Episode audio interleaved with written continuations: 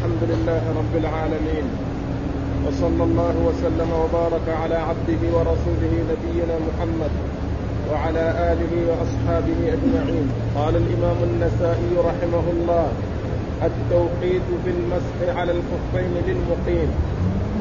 وقال أخبرنا إسحاق بن إبراهيم قال أخبرنا عبد الرزاق قال أخبرنا الثوري عن عمرو بن قيس الملائي عن الحكم بن عتيبة عن القاسم بن مخيمرة عن شريح بن هانئ عن علي رضي الله عنه أنه قال جعل رسول الله صلى الله عليه وسلم للمسافر ثلاثة أيام ولياليهن ويوما وليلة للمقيم يعني في المسح بسم الله الرحمن الرحيم.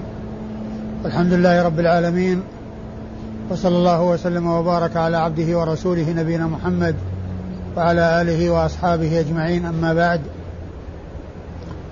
فهذه ترجمة تتعلق بتوقيت المسح على الخفين في حال الإقامة. وقد سبق أن مر في الترجمتين السابقتين ترجمة مطلقة وهي تتعلق بالمسح على الخفين وهي ليس فيها ذكر لحضر ولا سفر إلا في بعضها وهي تتعلق بإثبات المسح على الخفين. أما هذه أما الترجمة التي قبلها وهي الثانية فهي تتعلق بالتوقيت في المسح في حق المسافر وأنه يمسح ثلاثة أيام بلياليها بلياليها.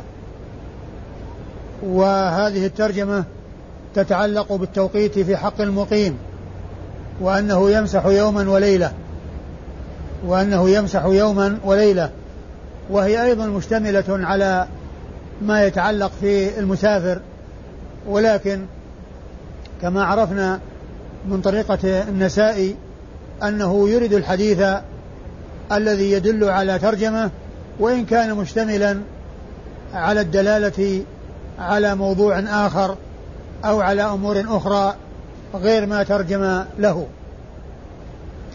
وقد أورد في هذه الترجمة حديث علي رضي الله تعالى عنه أن النبي عليه الصلاة والسلام جعل للمسافر ثلاثة أيام ولياليها وجعل للمقيم يوما وليلة يعني في المسح أي جعل للمسافر ثلاثة أيام ولياليها يمسح في هذه في هذه المدة وجعل للمقيم الحاضر يوما وليلة يمسح فيها و فهو يدل على التفريق بين الحاضر والمقيم وأن مدة المسح بالنسبة للمقيم يوم وليلة وبالنسبة للمسافر ثلاثة أيام بلياليها وهذا التفريق الذي حصل بين حال المسافر وحال المقيم لأن المقيم لما كان لما لما كان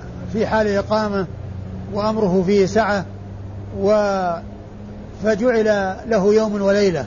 أما المسافر الذي آآ آآ هو بحاجة إلى التخفيف وأنه يمكن أن يكون عليه الخفاف هذه المدة ويمسح عليها ولا يحتاج إلى ولا يحتاج إلى الخلع.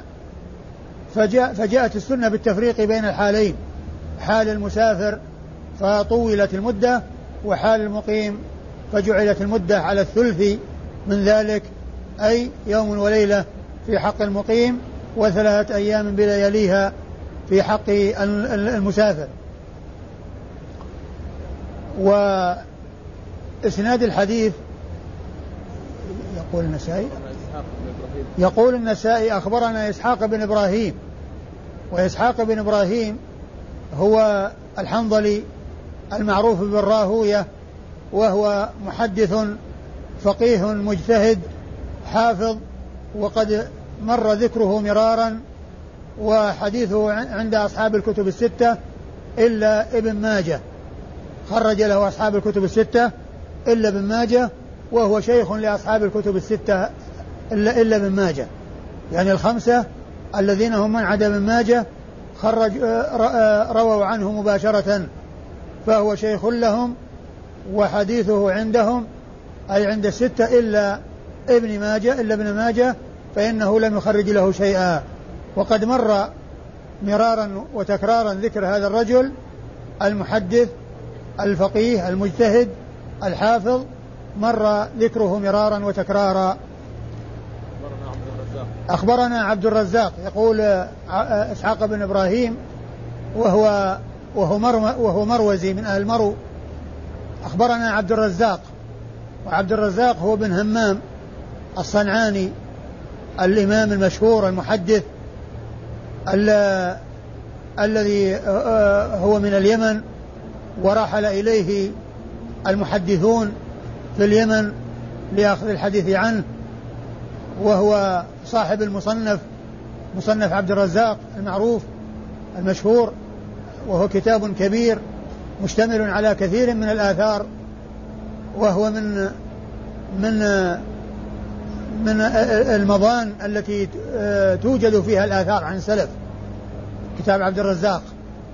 فهو فهو كتاب كبير وصاحبه إمام مشهور و وهو الذي آه، آه، جاءت عن طريقه الصحيفة صحيفة همام منبه آه، لأنها من رواية عبد الرزاق عن معمر عن همام عن أبي هريرة وهي 140 حديثا تقريبا كلها بإسناد واحد وهي من طريق عبد الرزاق عن معمر عن همام عن أبي هريرة فهو محدث مكثر من رواية الحديث عن رسول الله صلوات الله وسلامه وبركاته عليه ورحل إليه العلماء في اليمن وأخذوا عنه حديث رسول الله عليه الصلاة والسلام وحديثه عند أصحاب الكتب الستة وهو من الثقات وهو من الثقات الذين خرج حديثهم أصحاب الكتب الستة نعم. أخبرنا الثوري والثوري هو سفيان بن سعيد بن مسروق الثوري الكوفي وهو إمام محدث فقيه و آه، وصف بأنه أمير المؤمنين في الحديث كما ذكرت ذلك من قبل وصف بأنه أمير المؤمنين في الحديث وهذه من أعلى صيغ التعديل وصيغ التوثيق وحديثه عند أصحاب الكتب الستة حديثه عند أصحاب الكتب الستة. عن, عن عمرو بن قيس الملائي. وعمرو بن قيس الملائي هذا هو كوفي وهو ثقة متقن عابد كما قال ذلك الحافظ بن حجر وحديثه عند أصحاب الكتب الستة. ويقال له الملائي نسبة إلى الملا وهي وهي نوع من الألبسة كان يبيعها ونسب إليها. ويقال له الملائي ويؤثر عنه كلمة آه، جيدة نقلها عن نقلها في تهذيب التهذيب. كان يقول إذا كسد آه، أهل إذا كسد السوق أنني أرحم هؤلاء المساكين. يعني أهل السوق الذين يبيعون ويشترون. يقول لو أن الواحد منهم إذا كسد كسدت الدنيا ذكر الله عز وجل لتمنى يوم القيامة أن يكون أكثر أهل الدنيا كسادا لتمنى أن يكون أكثر أهل الدنيا كسادا لأنه ما دام أنه نشأ عن ذلك كونه يذكر الله عز وجل ويتنبه ويستذكر آه الله عز وجل فيذكره ويعظمه ويثني عليه لا كان ذلك سببا في تحصيله الخير. لكن إذا جمع بين مصيبتين. آه الدنيا ما حصلها وما حصل الآخرة. فما كان ذاكرا لله وما كان رابحا الدنيا يكون خسر الدنيا والآخرة. ويقول ويقول الشاعر ما أحسن الدين والدنيا إذا اجتمعا وأقبح الكفر والإفلاس بالرجل. ما أحسن الدين والدنيا إذا اجتمعا وأقبح الكفر والإفلاس بالرجل. لكونه يجمع بين مصيبتين. يعني ضياع دنيا وضياع أخرى. فهو هنا هذه الكلمة العظيمة يقول أنني أرحم هؤلاء المساكين يعني أهل السوق الذين تكسب تجارتهم فلا يذكرون الله عز وجل ولا يتنبهون يعني لذلك. فلو أن الواحد منهم إذا كسدت تجارته وذكر الله لتمنى يوم القيامة أن يكون أكثر أهل الدنيا كسادا لأنه نتج عن ذلك كونه يذكر الله عز وجل. نتج عن ذلك كونه يتنبه ويذكر الله عز وجل وأن الكل كل شيء بيده وبمشيئته وإرادته فهو المعطي المانع وهو النافع الضار وهو الذي بيده ملكوت كل شيء ما شاء كان وما لم يشأ لم يكن فهو ثقة هذا الرجل اللي هو عمرو بن قيس الملائي الكوفي ثقة متقن عابد وحديثه عند أصحاب الكتب الستة. الصحيح ولا في المفرد؟ البخاري عمرو بن قيس؟ في هذه النسخة عندي الأدب المفرد ومسلم والأربعة. نعم. نعم. لا هو يعني روى له مسلم. روى له روى له البخاري في الأدب المفرد. ومسلم وأصحاب السنن الأربعة. ومسلم وأصحاب السنن الأربعة. نعم. الحكم بن عتيبة. عن الحكم بن عتيبة الكندي الكوفي وقد تقدم ذكر هذا الرجل. قد تقدم ذكر هذا الرجل وهو ثقة حديثه عند أصحاب الكتب الستة. عن القاسم ابن مخيمرة. والقاسم ابن ابن مخيمرة هو كوفي أيضا وهو ثقة وحديثه عند البخاري. الأدب المفرد؟ عند البخاري تعليقا وعند مسلم وأصحاب السنن الأربعة. عند البخاري تعليقا وعند مسلم وأصحاب السنن الأربعة والبخاري خرج له في الأدب المفرد لكن جرت العادة أنه إذا خرج له في الصحيح ولو تعليقا ما يذكرون شيئا غير ما في الصحيح وإلا فإنه أي القاسم بن مخيمرة آه خرج له البخاري في الأدب المفرد والحديث رقم 500 من الأدب المفرد هو فيه القاسم بن مخيمرة الحديث رقم 500 من الأدب المفرد في إسناده القاسم بن مخيمرة لكن لا يذكرون آه إذا كان الرجل له رواية في الكتب الستة ولو تعليقا عند البخاري لا يذكرون غير الكتب الستة وإنما يكتفون بما في آه صحيح البخاري ولو تعليقا. وإن كان أيضا عنده آه شيء أو خرجوا له في خارج الكتب الستة إلا أنهم يذكرون ما يتعلق بالأصول أولا إذا وجد له شيء ولو عن طريق التعليق فإذا ما وجد في الكتب الستة شيء عند ذلك يذكرون ما عنده في غيرها أو آه، حديثه فيها إذا كان له آه، عندهم حديث في غيرها يعني في غير الكتب الستة. فالقاسم بن مخيمرة هذا ثقة حديثه عند البخاري تعليقا وكما قلت لكم أيضا عنده في الأدب المفرد إلا أنهم لا يذكرون يعني شيئا وراء الكتب الستة إذا كان له شيء في الكتب الستة. نعم. هو كوفي نزل الشام. هو كوفي نزل الشام. نعم. بعده شريح بن هانة وشريح بن هانة هو أيضا كوفي تقدم ذكره فيما مضى وهو مخضرم هو ثقة مخضرم وحديثه عند البخاري آه، في الأدب المفرد وعند مسلم وأصحاب السنة الأربعة.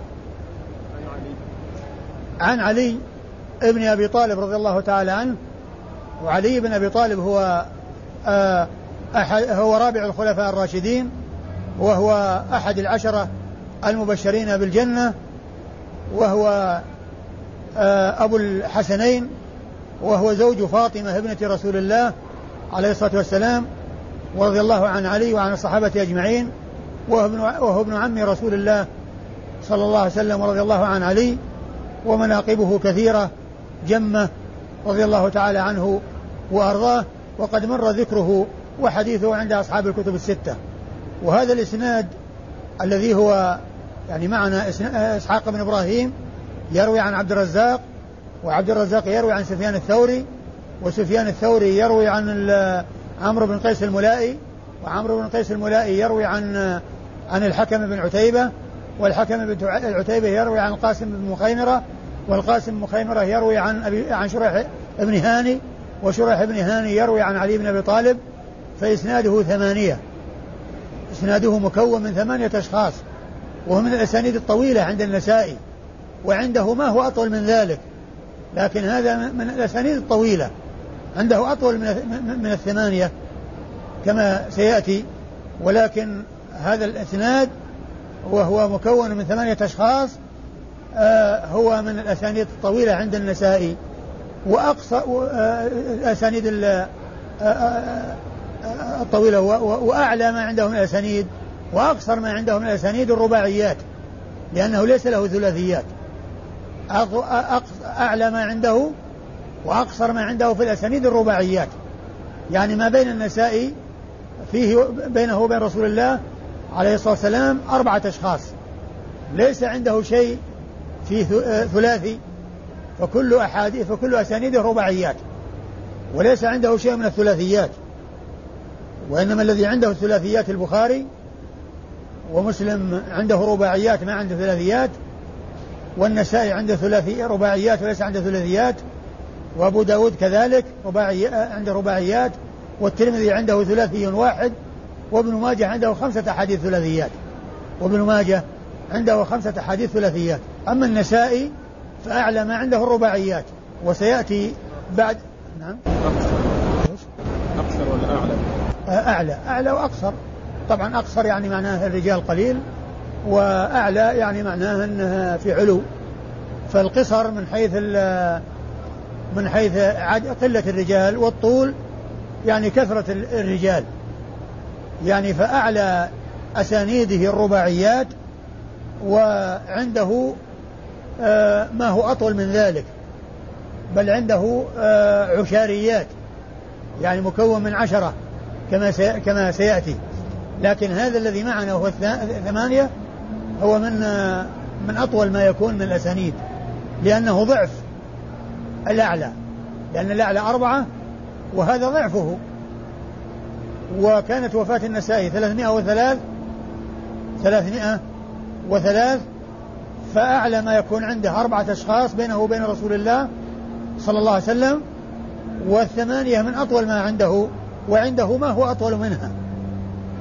ومن أمثلة الأسانيد العالية ما سيأتي بعد هذا الحديث بعشرة أحاديث وهو الحديث 138 الحديث 138 هذا 128 هذا ثماني. والحديث 138 رباعي الذي هو من أعلى ما يكون عنده من وهو الحديث الذي يرويه عن محمد بن منصور عن سفيان بن عيينة عن سفيان بن بن عيينة عن ابن المنكدر عن جابر. أربعة أشخاص بين النسائي وبين رسول الله عليه الصلاة والسلام. فالحديث 128 ثماني و138 رباعي. نعم. بمناسبة المصنف ما الفرق بينه وبين الجوامع؟ الجوامع المصنف هو مثل الجوامع يعني من من حيث إنه مكون من كتب وأبواب يعني آه، وعلى يعني آه، طريقتها من حيث إنه مبوب ليس مسند يعني أنه مبني على مسانيد الصحابة فهو قريب منها في الطريقة إلا أن المصنفات في الغالب يكون فيها كثرة الآثار كثرة الآثار. ولهذا مصنف عبد الرزاق ومصنف ابن أبي شيبة يعني هي من آه، يعني آه، المراجع التي هي مظنة الآثار عن الصحابة ومن بعدهم. قال أخبرنا هناد بن السري عن أبي معاوية عن الأعمش عن الحكم عن القاسم بن مخيمرة عن شريح بن هانئ قال سألت عائشة رضي الله عنها عن المسح على الخفين فقالت ائت عليا فإنه أعلم بذلك مني فأتيت عليا فسألته عن المسح فقال كان رسول الله صلى الله عليه وسلم يأمرنا أن يمسح المقيم يوما وليلة والمسافر ثلاثة. ثم أورد النسائي أيضا حديث علي رضي الله عنه من طريق أخرى وفيه أنه قال أنه لما سأله آه، النزال بن سبرة لما سأل سأل عائشة. سأل عائشة. نعم. آه، آه، آه، شريح بن هاني سأل نزل بن سبرة في حديث بعده.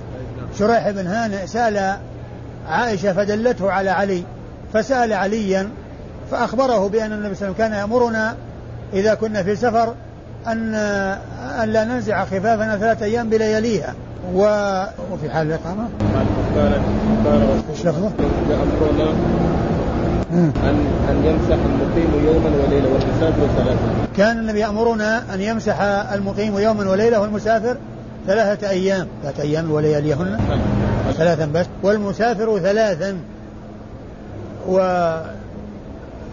وقوله يأمرنا يعني يعني يرشدهم لأن هذا الأمر ليس أمر إيجاب لا يجب على لأن هذه رخصة.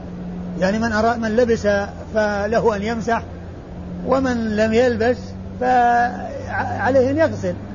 فهذا يعني هذا الأمر ليس المقصود به الإيجاب وإنما المقصود به الإرشاد وبيان الحكم وترخيص لهم هذه المدة أن وإذا أرادوا أن يخلعوا قبل ذلك فلهم أن يخلعوا. لأنه لا يتعين عليهم لكن من استمر على اللبس لا يجوز له أن يمسح فوق ثلاثة أيام ولياليها. لا يجوز له أن يبقيها عليه أكثر فإذا انتهت المدة يجب عليه أن يخلع وأن يتوضأ. يجب عليه أن يخلع وأن يتوضأ. إذا مضت المدة المحددة وهي ثلاثة أيام بلياليها المسافر ويوم وليلة في حق المقيم.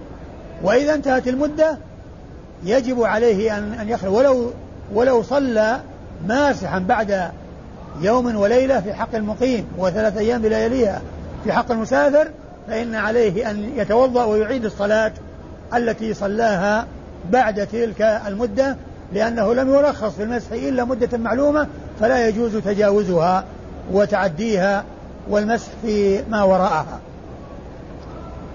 وإسناد الحديث آه إيش يقول؟ أخبرنا هناد بن السري.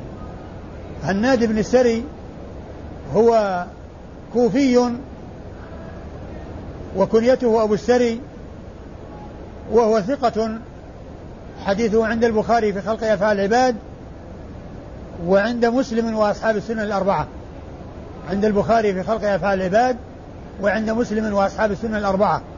وقد مر ذكره مرارا هناد بن السري أو السري.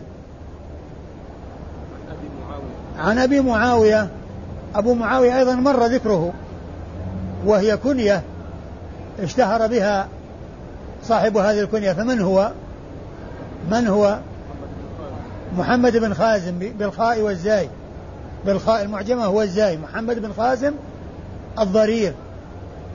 محمد بن خازم أبو معاوية الضرير وهو ثقة وهو من وهو أحفظ أصحاب الأعمش لحديث الأعمش وهو يروي عن الأعمش وهو ثقة من رجال أصحاب من رجال الكتب الستة يعني خرج أصحاب الكتب الستة حديثه وهو يأتي بكنيته كثيرا ويأتي باسمه أحيانا يقال محمد بن خازم لكن أكثر ما يأتي ذكره بالكنية أبو معاوية.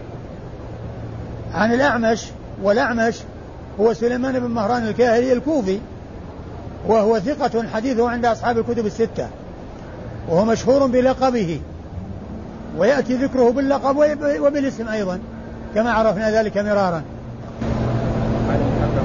عن الحكم بن عتيبة الذي مر ذكره وهو كندي كوفي من رجال الكتب الستة؟ عن القاسم بن خيمرة وهو الذي مر في الحديث الذي قبل هذا وهو ثقة حديثه عند البخاري في الأدب المفرد وعند مسلم وأصحاب السنن الأربعة.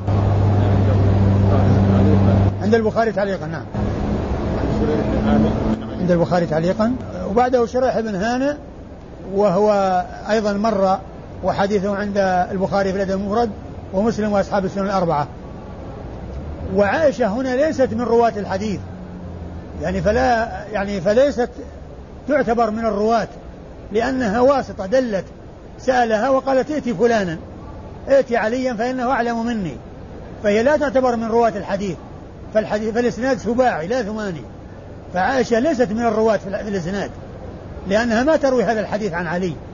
وإنما جاءها شريح بن هاني يسألها وقالت ائتي عليا فإنه أعلى مني فجاء إلى علي وسأله فالحديث من رواية شريح عن علي وليس من رواية شريح عن عائشة عن علي لأن عائشة ما روت الحديث عن علي وأعطته لشريح بن هانئ وإنما هي دلته على علي فذهب إليه وأخذ منه الحديث.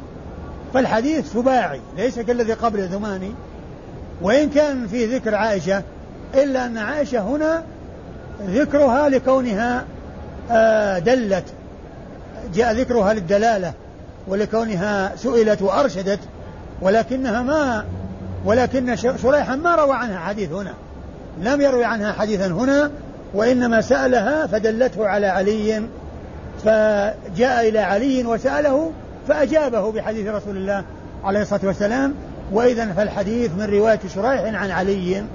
وليس من رواية شريح عن عائشة عن علي لأن عائشة ليست راوية في هذا الحديث ولكنها دالة لشريح على من عنده علم في هذا الحديث. وفي دلالة عائشة عن إلى علي, علي شريح على علي وإحالتها إياه إليه دلالة على على يعني آه، أن من سئل أن عليه أن عليه أن يرشد من من سأله إلى من عنده علم في المسألة. لأن عائشة رضي الله عنها أحالت على علي وأرشدته إلى علي. و وإنما أرشدته إلى علي رضي الله عنه إما لكونها تعلم أن عنده علم في ذلك أو لكونه كان يسافر مع النبي عليه الصلاة والسلام فيكون مشاهدا لأحواله ومعرفة أحواله في سفره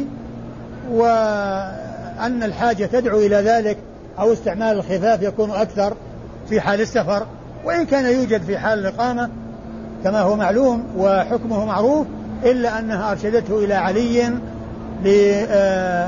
لملازمة للرسول صلى الله عليه وسلم في السفر ولكونه آه، قد يكون عنده علم بأن عنده علم في ذلك فأرشدته إليه.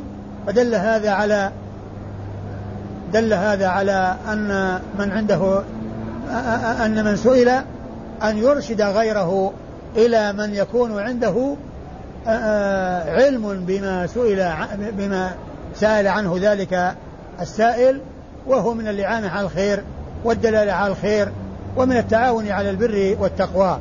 وفيه أيضا يعني آآ معرفة عائشة رضي الله عنها لفضل علي وعلمه ودلالتها عليه يدل على ذلك رضي الله تعالى عن الجميع. فإنها كونها ترشد إلى علي وتدل عليه اعتراف بعلمه وبفضله ونبله رضي الله تعالى عن الجميع.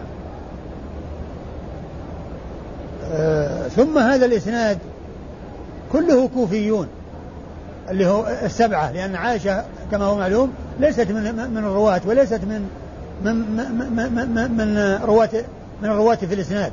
لكن السبعة الذين هم رواة الإسناد كلهم كوفيون. لأن هناد بن السري كوفي. هناد بن السري كوفي وأبو معاوية كوفي والأعمش كوفي والقاسم والحكم بن عتيبة كوفي والقاسم مخيمرة كوفي وشريح بن هاني كوفي وعلي كوفي لأنه انتقل من المدينة إلى الكوفة ومات بها رضي الله عنه. فهؤلاء السبعة كلهم كوفيون. فهو مسلسل بالرواة الكوفيين. مسلسل بالرواة الكوفيين. سبعة أشخاص كلهم كوفيون.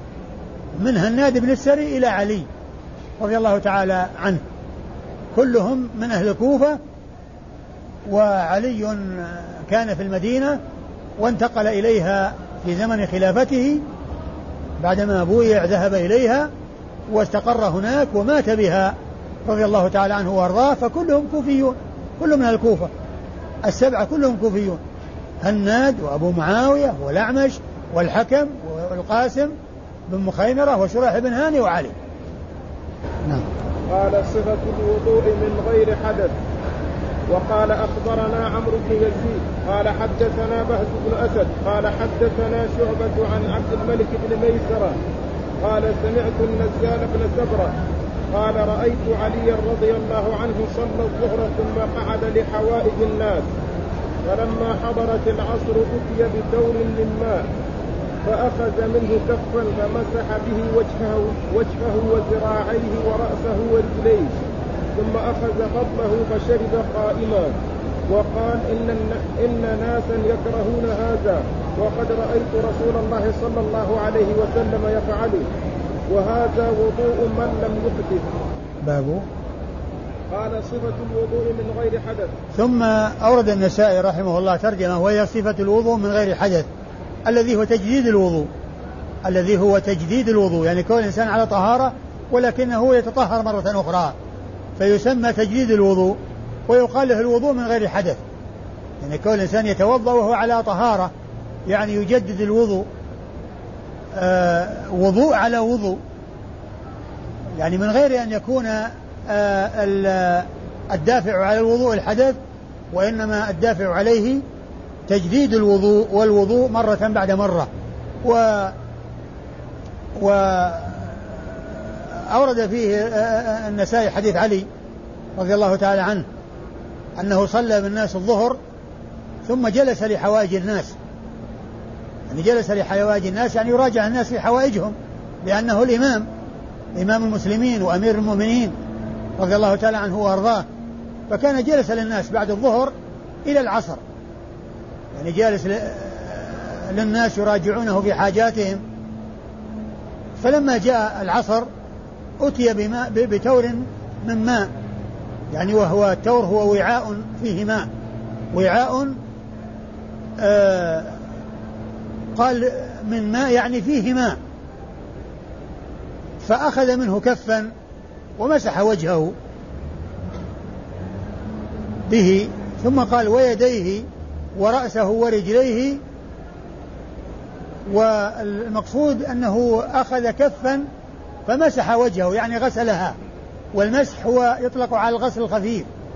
المسح كما أنه يطلق على المسح الذي هو يعني آه, آه، يعني آه الذي هو دون الغسل إلا أنه يطلق على الغسل الخفيف يقال له أيضا مسح. يقال له مسح. فهنا المراد بذلك الغسل الخفيف. يعني مسح وجهه يعني غسل وجهه غسلا خفيفا. ولهذا بكف واحدة.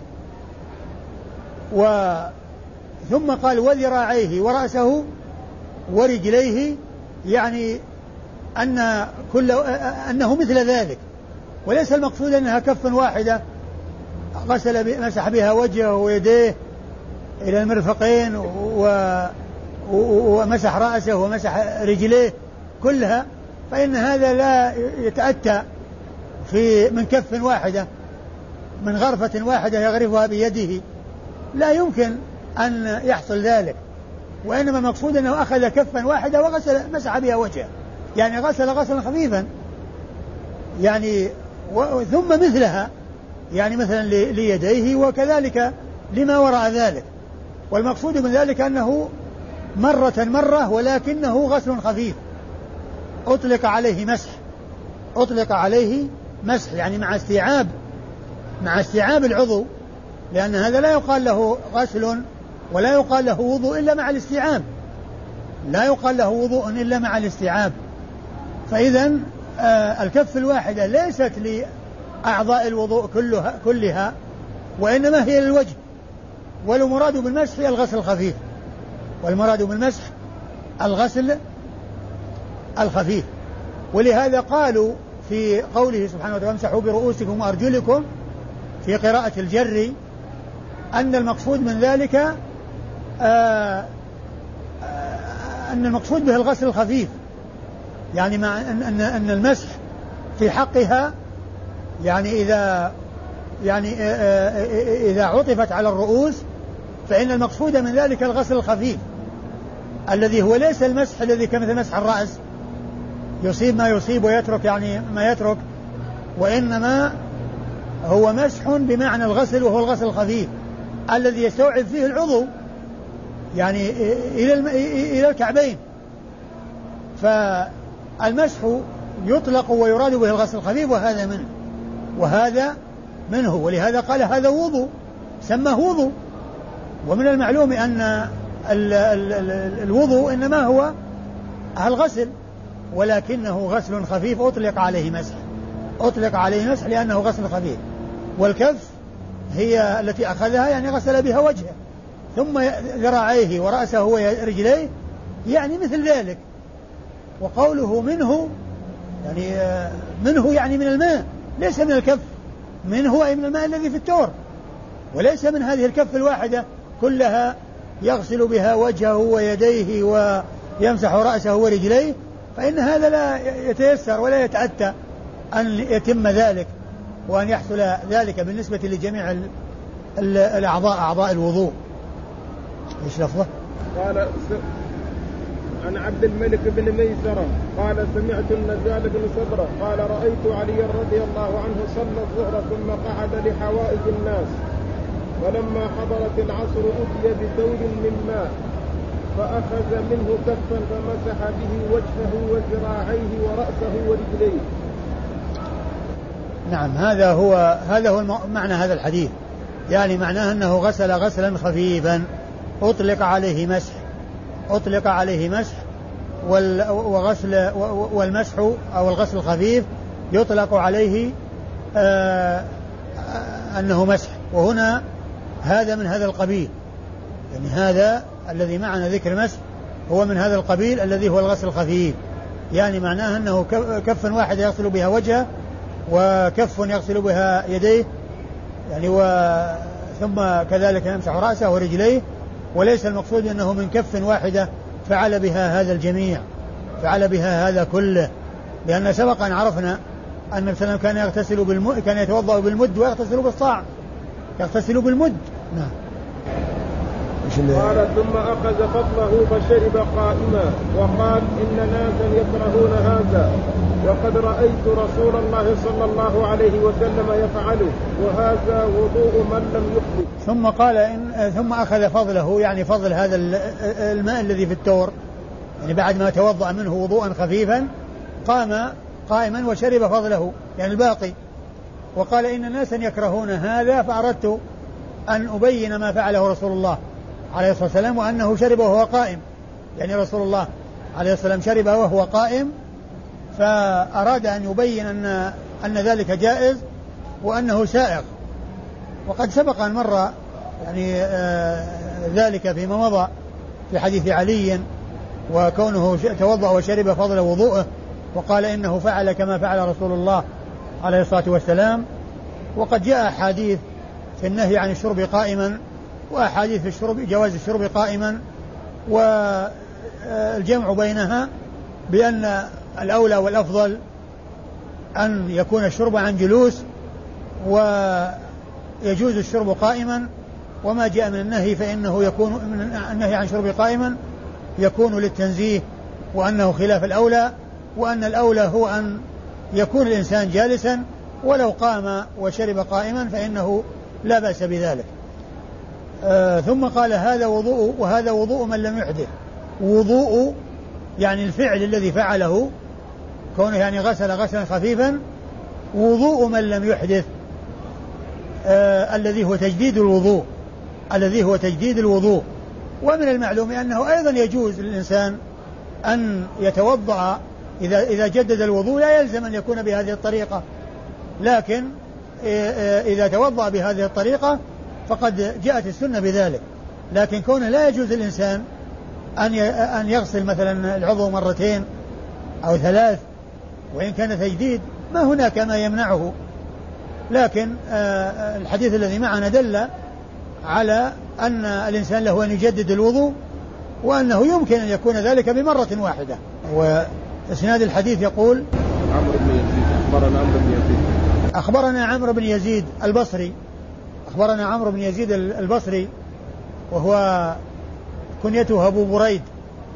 كنيته أبو بريد وهو صدوق خرج له النسائي وحده. خرج له النسائي وحده لم يخرج له من أصحاب الكتب الستة إلا النسائي حدثنا بهز بن أسد. حدثنا بهز بن أسد العمي البصري وهو ثقة ثبت وهو ثقة ثبت وحديثه عند أصحاب الكتب الستة. حدثنا شعبة. حدثنا شعبة بن الحجاج أمير المؤمنين في الحديث الذي مر ذكره مرارا وتكرارا وهو من أئمة الجرح والتعديل وحديثه عند أصحاب الكتب الستة. عبد الملك بن ميسرة.